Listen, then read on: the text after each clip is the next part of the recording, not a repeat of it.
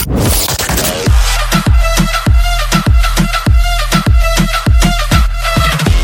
Dara, gue Laila, and this is Kejar Paket Pintar. Halo semua, gue Dara, Gue Laila, dan ini adalah podcast Kejar Paket Pintar. Episode kali ini masih berhubungan dengan episode 16 lalu, yakni tentang tantangan hidup dan The School of Life, yaitu sebuah organisasi yang bertujuan untuk mengasah emotional intelligence konsumennya. Seperti yang pernah kami berdua cerita, tujuan dari The School of Life adalah membantu kita menelaah emosi pribadi dan melakukan refleksi diri. Harapannya, kita jadi bisa semakin kenal dengan diri kita sendiri. Hal ini bisa membuat kita lebih paham apa sih yang sebetulnya kita inginkan dan membuat kita tahu cara mengendalikan emosi diri. The School of Life menyampaikan ide-ide mereka melalui banyak media. Salah satunya channel YouTube, artikel website, apps, podcast, buku, bahkan kartu permainan. Nggak seperti tayangan YouTube atau artikel di website, buku fisik dan kartu permainan The School of Life nggak terlalu mudah didapat, karena barang-barang tersebut harus dibeli secara online atau di markas The School of Life itu sendiri. Nah, kebetulan gue dan Laila memiliki beberapa kartu permainan dari The School of Life yang gue beli dari London. Tapi jangan membayangkan kartu permainan ini adalah kartu untuk hiburan ketawa ketiwi ya. Kartu-kartu permainan dari The School of Life bertujuan untuk melatih pemikiran kita. Umumnya, kartu-kartu permainan ini menyajikan banyak pertanyaan untuk para pemainnya yang akhirnya mendorong para pemainnya untuk menelaah pikiran, emosi, dan mindset mereka. Lumayan bikin mules karena kita rasanya seperti disodorin cermin dan disuruh melihat diri sendiri dengan lebih dalam. Dalam episode ini, kami akan membawakan sebuah adaptasi audio dari salah satu permainan kartu The School of Life yang berjudul Stay or Leave. Tujuan dari permainan kartu ini adalah membantu kita menentukan apakah kita harus pisah atau bercerai dari hubungan asmara kita atau enggak. Permainan ini cocok dimainkan oleh lo-lo yang sedang merasa gamang atau berada di ujung tanduk relationship-nya.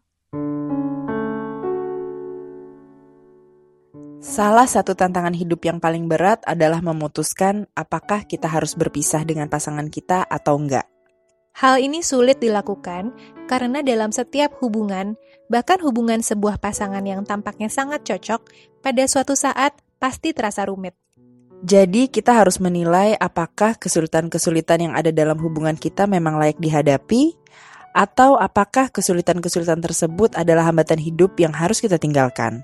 Apakah hubungan kita pada dasarnya normal meski dengan segala kefrustrasiannya? Atau apakah hubungan kita dipenuhi oleh pola-pola patologis yang tidak wajar sehingga kita seharusnya meninggalkan hubungan tersebut secepat mungkin? Apakah dalam hubungan kita, kita sebenarnya terlalu banyak berkompromi atau malah terlalu sedikit?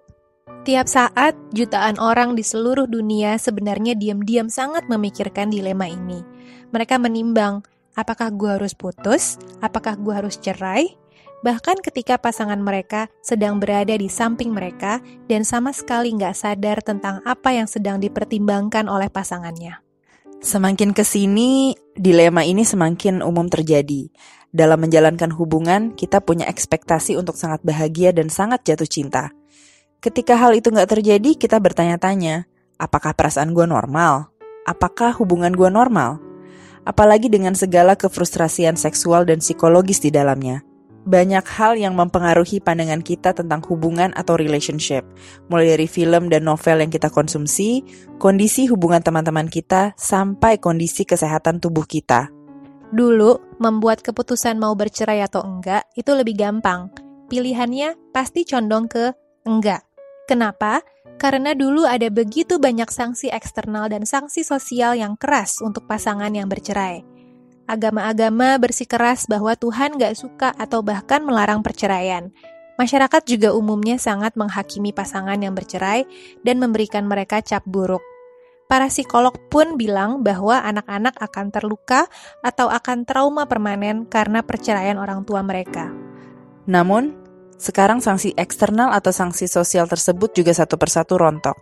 Sekarang ketakutan kita atas sanksi agama sudah nggak sebesar dulu. Masyarakat juga cenderung gak peduli lagi apakah kita bercerai atau tidak. Dan psikolog kini punya pandangan bahwa anak-anak mungkin lebih suka orang tua yang bercerai dalam damai ketimbang bersatu namun gak bahagia. Oleh karena itu, beban pilihan sekarang ada pada kita. Mau berpisah atau bercerai atau enggak.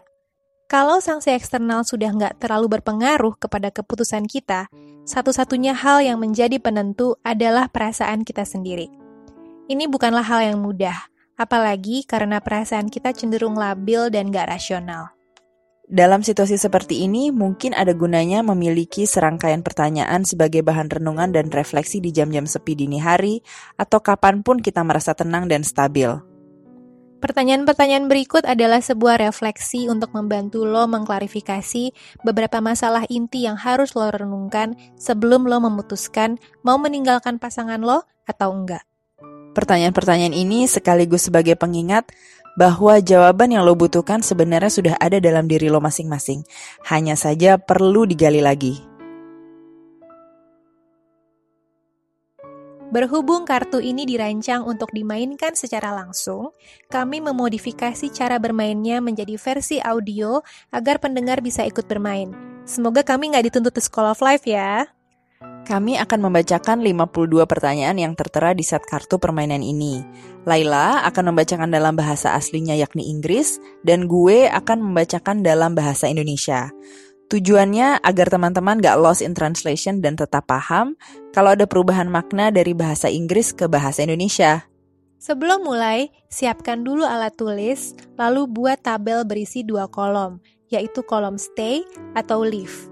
Selanjutnya, lo tinggal mendengarkan baik-baik setiap pertanyaan yang kami bacakan, lalu renungkan, apa kira-kira jawaban lo? Setelah itu, buat penilaian sendiri atas jawaban tersebut. Apakah jawaban itu artinya menambah poin ke kolom stay atau ke kolom leave? Yang penting, jawaban lo jujur dan gak perlu dijawab cepat-cepat. Contohnya begini, gua membacakan satu pertanyaan lalu silahkan lo renungkan jawabannya. Hasil renungannya bisa panjang dan boleh lo tulis atau enggak. Kemudian pikirkan jawaban itu akan ditulis ke kolom mana. Kalau sudah yakin pilihan kolomnya, silahkan tulis dalam bentuk tanda saja di kolom stay atau leave. Bentuk tandanya bebas. Kalau sudah selesai, hitunglah jawaban atau tanda yang lo masukkan di setiap kolom tersebut. Berapa banyak tanda yang ada di kolom stay dan berapa banyak tanda yang ada di kolom leave. Nanti, setelah gue dan Laila membacakan semua pertanyaan, kita berdua akan membacakan skor yang sudah ditentukan oleh The School of Life untuk memberikan pedoman apakah lo lebih baik stay atau live dalam hubungan lo. The School of Life meyakini kita semua hanya bisa membuat keputusan yang cukup baik, bukan keputusan yang sempurna. Artinya, apa pun keputusan yang lo buat, pasti tetap akan ada penyesalan di dalamnya. Ibaratnya seperti ucapan filsuf Soren Kierkegaard, you will regret whatever you choose. Mari bermain dan selamat merenung nantinya.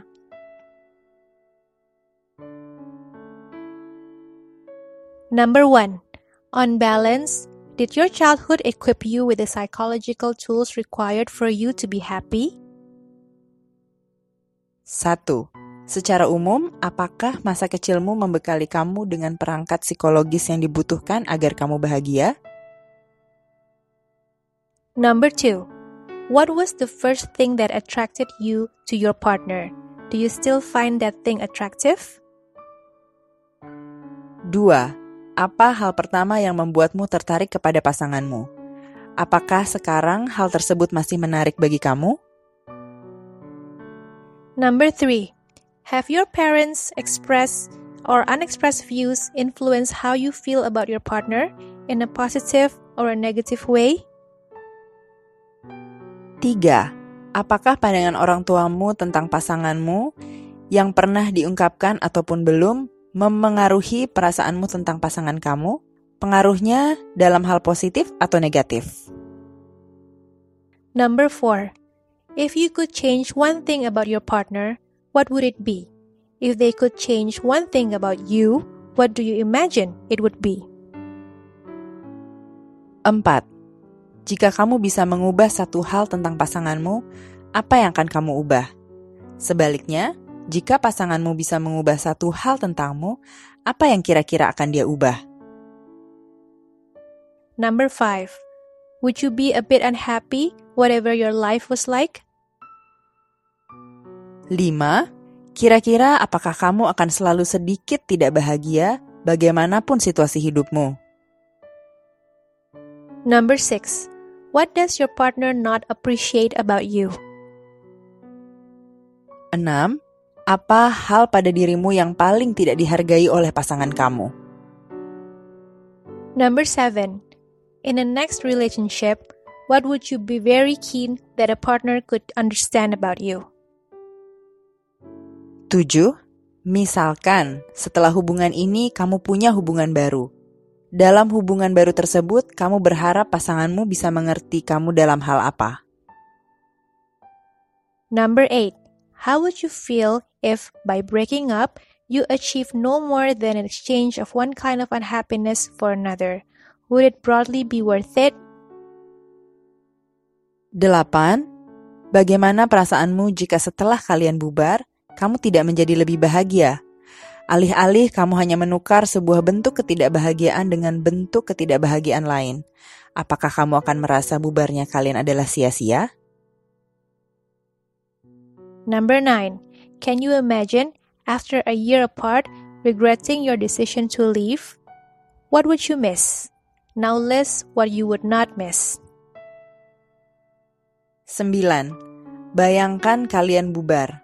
Setelah setahun, kira-kira apakah kamu akan menyesali keputusan kalian untuk bubar? Apa saja hal-hal yang akan kamu rindukan, dan apa saja hal-hal yang tidak akan kamu rindukan? Number 10. How would you respond to news that your partner had fallen deeply in love with a rival? 10.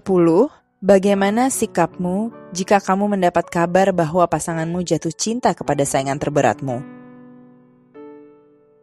Number 11. Did your parents separate? How did you feel? Think about your reaction then. Does it make separation feel more or less difficult now? 11. Apakah orang tuamu bercerai atau berpisah? Bagaimana perasaanmu dulu saat mereka baru bercerai atau berpisah? Ingat-ingat reaksimu dulu itu. Apakah ingatan tersebut membuat proyeksi perpisahanmu dengan pasanganmu jadi terasa tidak terlalu berat? Number 12. Are things going well for you outside the relationship? How might the dissatisfactions be coloring your assessment of love? 12. Di luar hubungan asmaramu, apakah hidupmu baik-baik saja? Kalau ada ketidakpuasan dalam hidupmu, bagaimana hal tersebut mempengaruhi penilaianmu tentang hubungan cintamu? Number 13.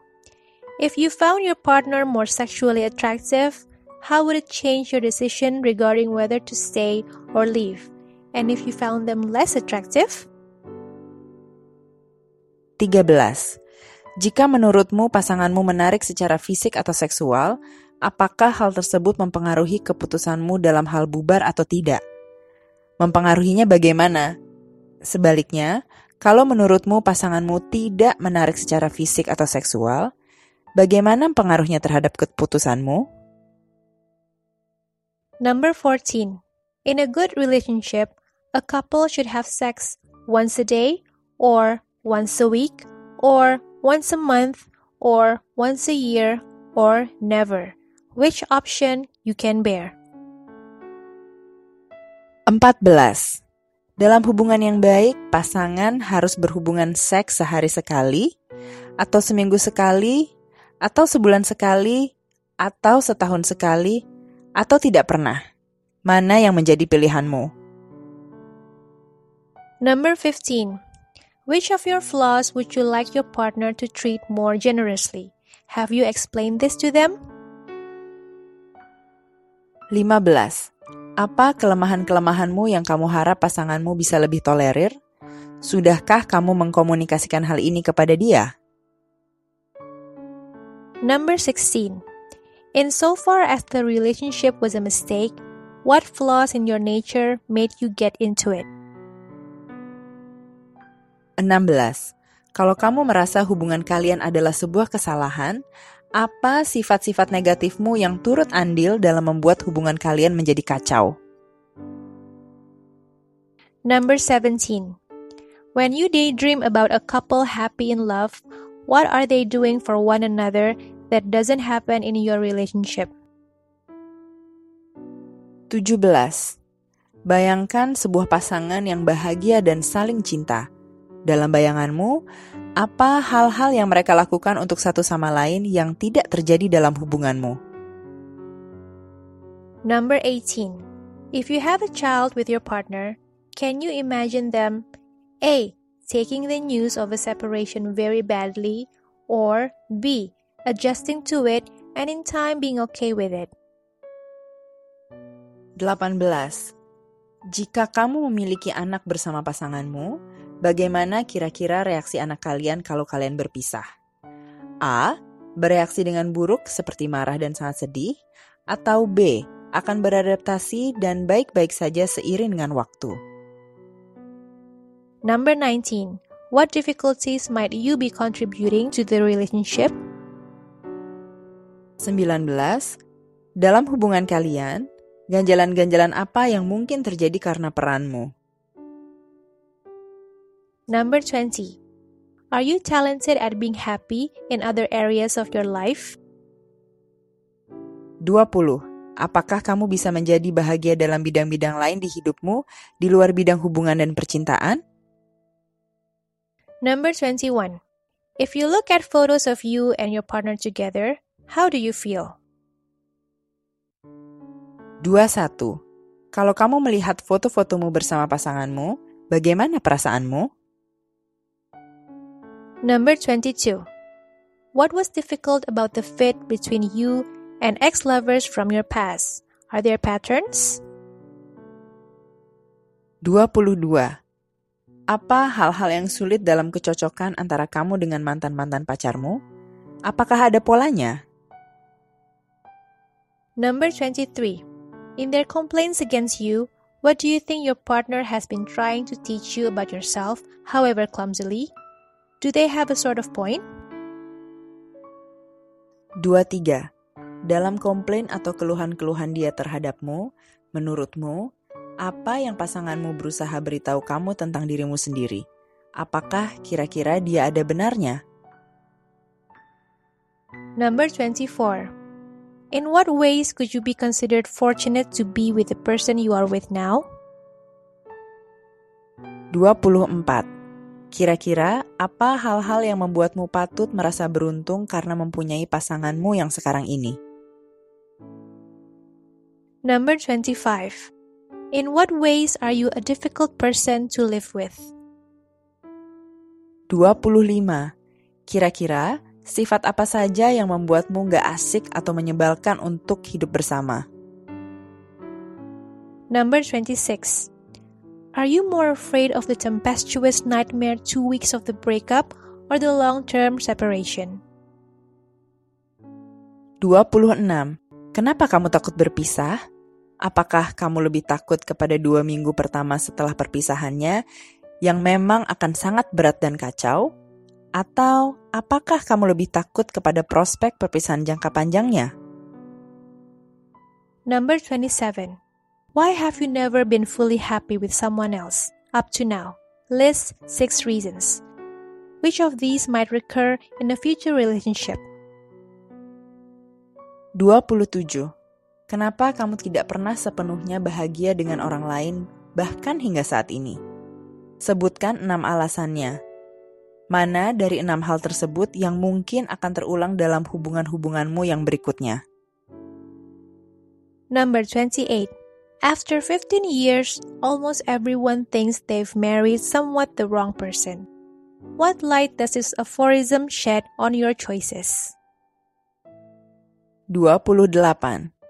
Setelah 15 tahun, hampir semua orang merasa mereka menikahi orang yang salah. Apa pencerahan yang kamu dapatkan dari pernyataan tersebut? Number 29 how much of your unhappiness might turn out to be simply an inherent feature of any concerted attempt to live in a close proximity to another human. 29. Seberapa besar kemungkinan ketidakbahagiaanmu ternyata hanya efek samping dari upaya-upayamu untuk hidup dekat dengan manusia lain? Number 30. Do you think seeing a couples counselor would be beneficial to your relationship or a sign that things were at the end? 30. Apakah menemui konselor atau psikolog akan bermanfaat bagi hubungan kalian? Atau apakah hal tersebut merupakan tanda bahwa hubungan kalian harus berakhir? Number 31. Could you accept your partner if you were informed that they could never in the future fundamentally change in any way?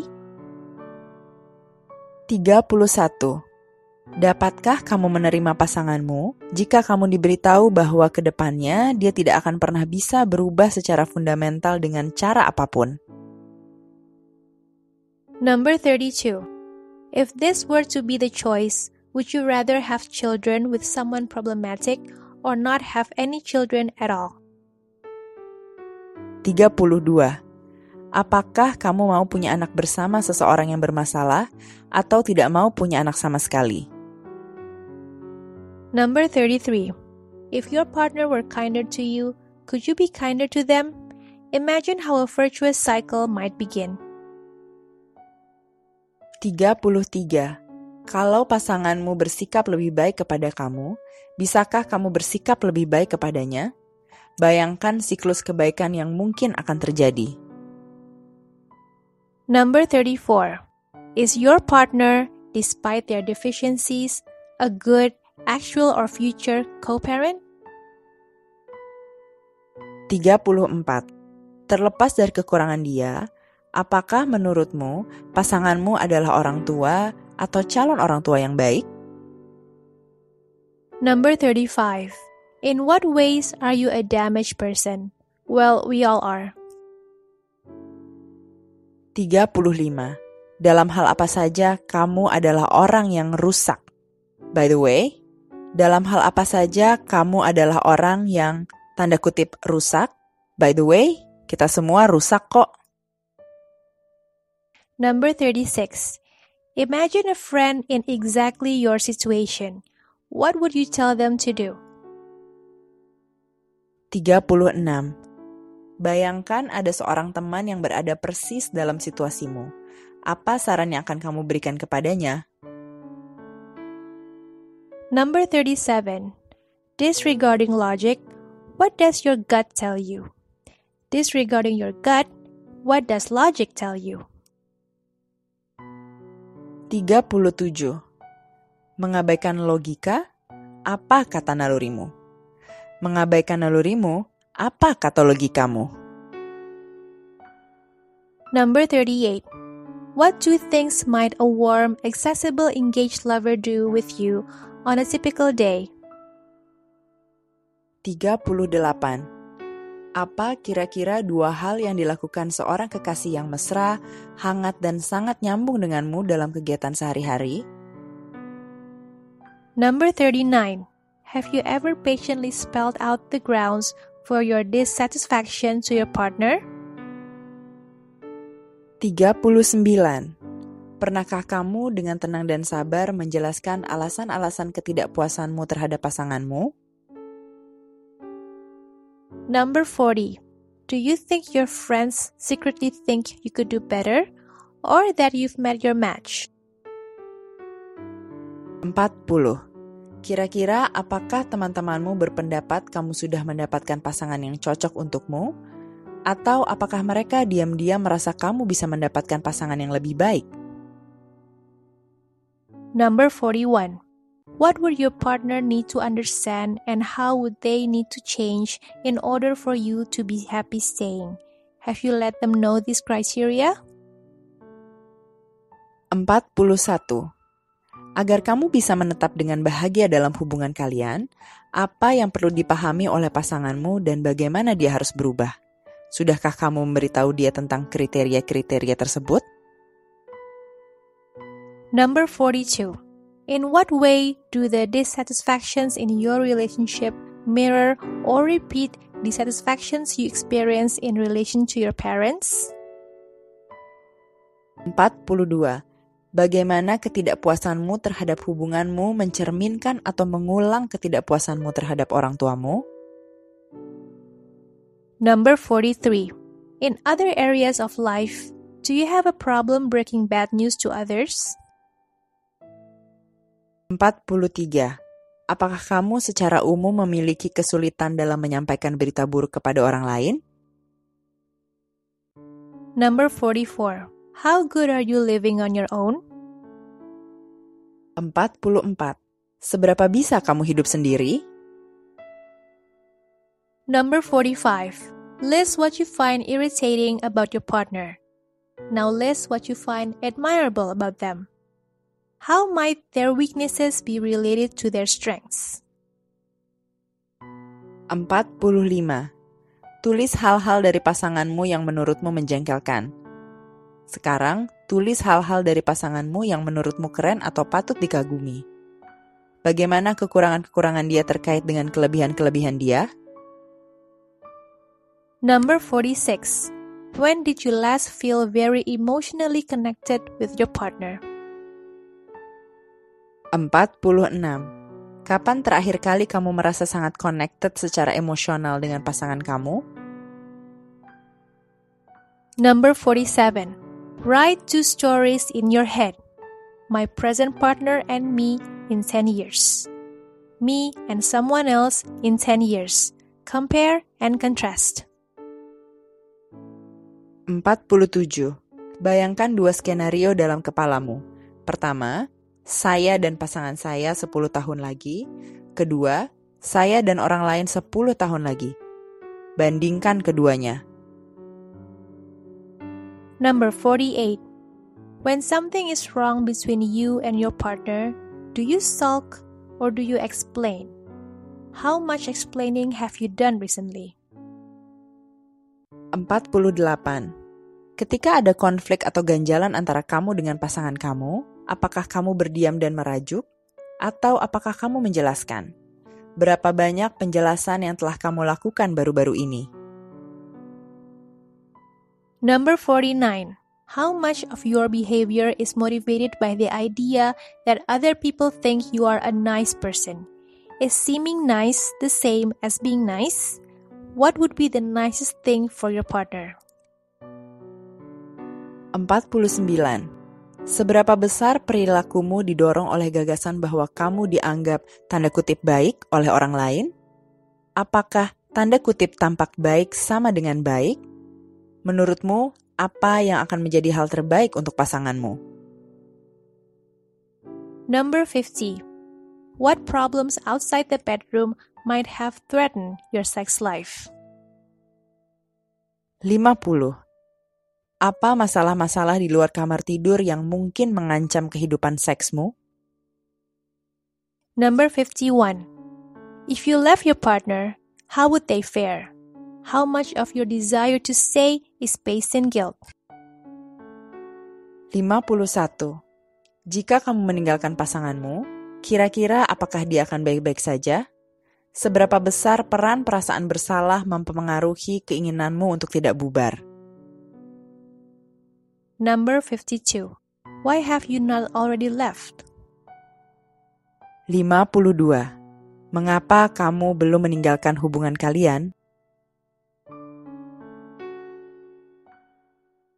Jika total skor untuk point stay adalah 26 ke atas, artinya lo adalah pasangan yang cukup baik dan cocok untuk tetap bersama, atau a good enough match. Jika total skor untuk point stay adalah di antara 20 sampai 26, pertimbangkanlah untuk tetap bersama alias tidak bubar atau consider staying. Jika total skor untuk point stay adalah di antara 10 sampai 20, pertimbangkanlah untuk menyudahi hubungan lo atau consider leaving. Jika total skor untuk point stay adalah 0 sampai 10, artinya Pergilah kasih, kejarlah keinginanmu selagi masih ada waktu atau leave.